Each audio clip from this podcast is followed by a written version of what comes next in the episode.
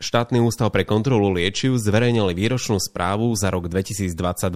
Pri inšpekciách v lekárniach zistil za minulý rok viacero nedostatkov. Povedzme si najprv o tom, aké má kompetencie samotný Šukl. Šukl je vlastne štátny ústav na kontrolu liečiv. Ide pomerne silný orgán a veľmi aktívny orgán, ktorý naozaj môžeme povedať, že funguje na vysokej úrovni.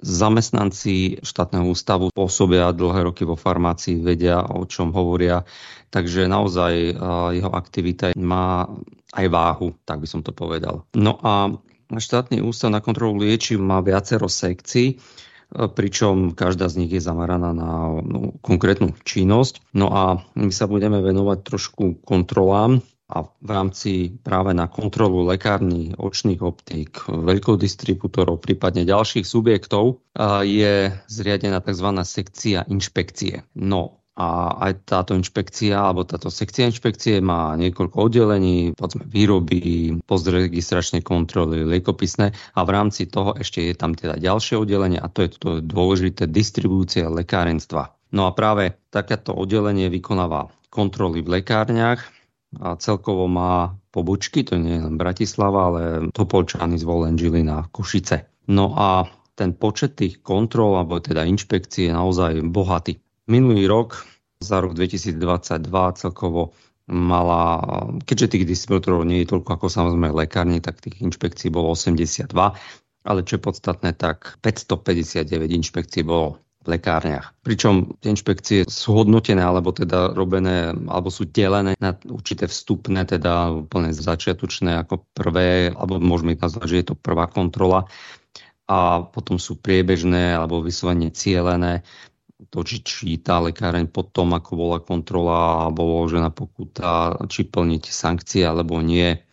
Takže v podstate Šukl má vytvorené podmienky dlhodobo a vytvorené podmienky na výkonu takýchto inšpekcií. Aké nedostatky v rámci kontrol Šukl zistil v lekárniach? Tých nedostatkov je pomerne množstvo, ktoré tam porozpisoval. Ako prvé môžeme uviezť, že tá likvidácia liekov, ktoré majú, alebo aj lieky, ktoré vrácajú obyvateľia nepoužité do lekárni, Často sa stáva, že už sú neplatné povolenia, zabudnú na to, alebo nevykonali zmenu. Často menia, povedzme, sa konatelia, mení sa názov, mení sa sídlo a nevykonávajú zmenu alebo neoznámia zmenu šúklu. Často sa stáva, že nie je tam súlad medzi tým, čo vydali a nákupom teda kusová evidencia kontrolovaných liekov.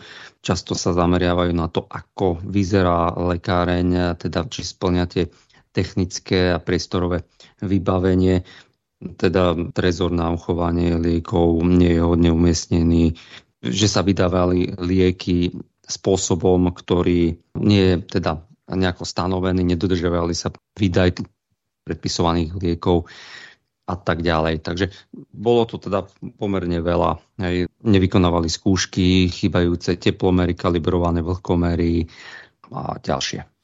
Ja doplním, že celú výročnú správu je možné nájsť na web stránke Šuklu. A ako je to so sankciou, čo hrozí lekárni, ak e, Šuklo zistí nejaké nedostatky alebo porušenie zákona? Tak ono, tie sankcie sú, alebo sankcia je stanovená v určitom rozmedzi od vlastne až teda do rozsahu 35 tisíc eur, ale to už no, bavíme sa o takéto sume vysoké, to by muselo byť extrémne veci, aby tá lekáreň nejakým spôsobom porušila. Šuko vyhodnocuje závažnosť zistení nedostatkov a podľa tohto aj určuje pokuty. A pre lekáreň tých, tá závažnosť môže byť teda rôzna a väčšinou to nie sú sumy okolo 35 tisíc, ale okolo tisícky. A také odporúčanie pre lekárne je, že aby si v podstate prečítali ten zoznam najčastejších nedostatkov, ak sa vyskytuje ich lekárne, aby ho odstránili a predišli tak nejakým možným komplikáciám. Treba povedať, že lekárne a celé tie predpisy zákon o liekoch to je obrovský predpis a on nadvezuje ďalšie podzákonné predpisy, ktoré niekedy stíhať hlavne malá lekáreň, aby vedela všetko je naozaj e, veľmi ťažké a popri tom strese a tom všetkom okolo v podstate lekárne zabúdajú na drobnosti, väčšinu na drobnosti. Ale táto správa je vlastne niečím, čo mi môže veľmi rýchlo zistiť, kde je najväčší problém lekárne, lebo toto je odraz toho, kde sa najviac chybuje. A podľa tejto vlastne výročnej správy si môžu vlastne skontrolovať to, či tieto veci oni splňajú alebo nie. Pozastavíme sa aj pri digitálnych COVID preukazoch Európskej únie, ktoré nie sú od júla prístupné. Je však možné požiadať o vydanie dokladu na národnej úrovni. Áno, v podstate, tak ako si uviedol, tak Európska komisia od konca júna, alebo teda od 1. júla, a už nevydáva COVID preukazy, skončila sa totiž platnosť za nariadenia a na to nadvezuje potom Národné centrum zdravotníckých informácií, lebo samozrejme niektoré krajiny ešte to vyžadujú, aby sa občan Slovenskej republiky aby dokladoval, že bol očkovaný, tak od 1. júla vydáva doklady.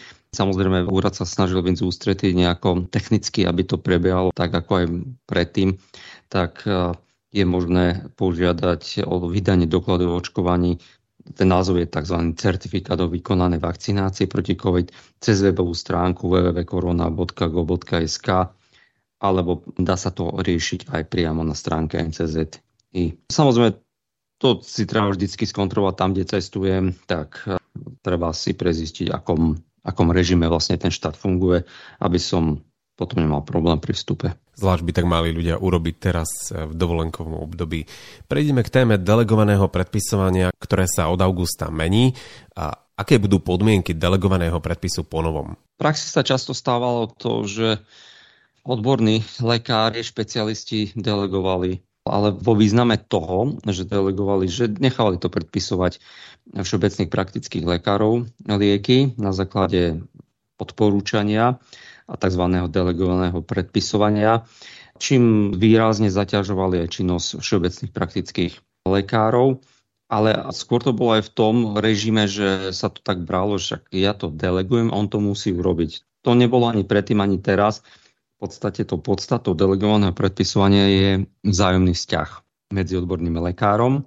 A teda celé to je koncipované na zmysle toho, že je to oprávnenie toho všeobecného lekára predpisovať ale nie je jeho povinnosť.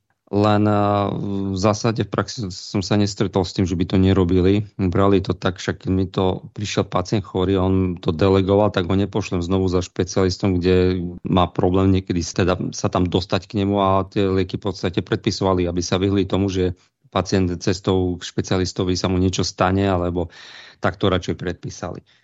To znamená, zostáva to naďalej, sú to len v podstate niektoré odchýlky od toho, ako to bolo a to ešte vlastne, alebo tá dôležitá vec tu ešte vlastne teraz spomeniem. V podstate s tou hlavnou časťou tej zmeny je to, že tu sa zavádza to, čo nebolo, povinnosť ambulantného lekára.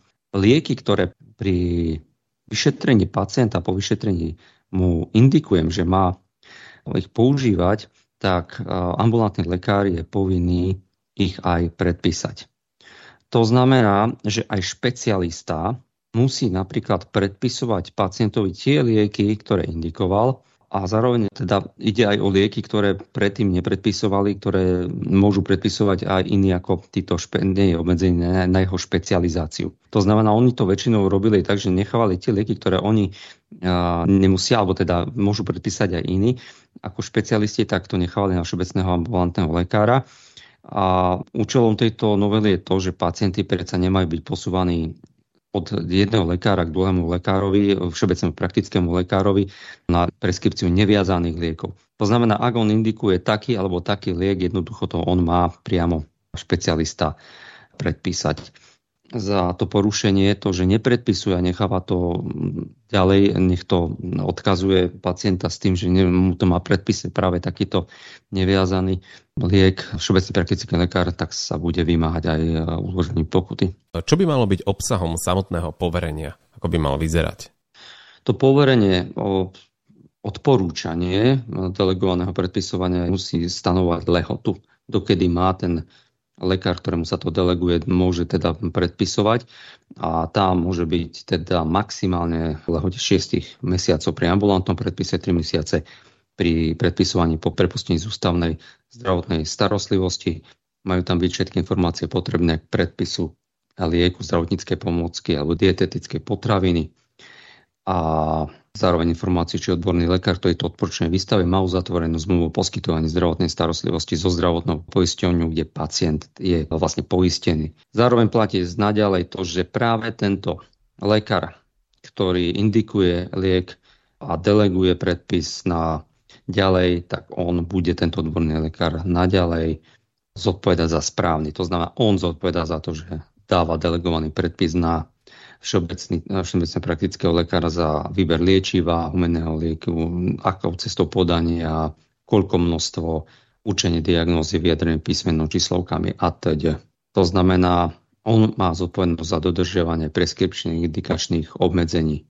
To znamená, že ak lekáreň vydania vydá pacientový liek na základe predpisu, kde došlo k porušení preskripčných indikačných obmedzení a bolo to vydané na základe poverenia, tak on za to bude zodpovedať a zdravotná postihnutá si bude môcť vymáhať náhradu plnenia tohto odborného lekára.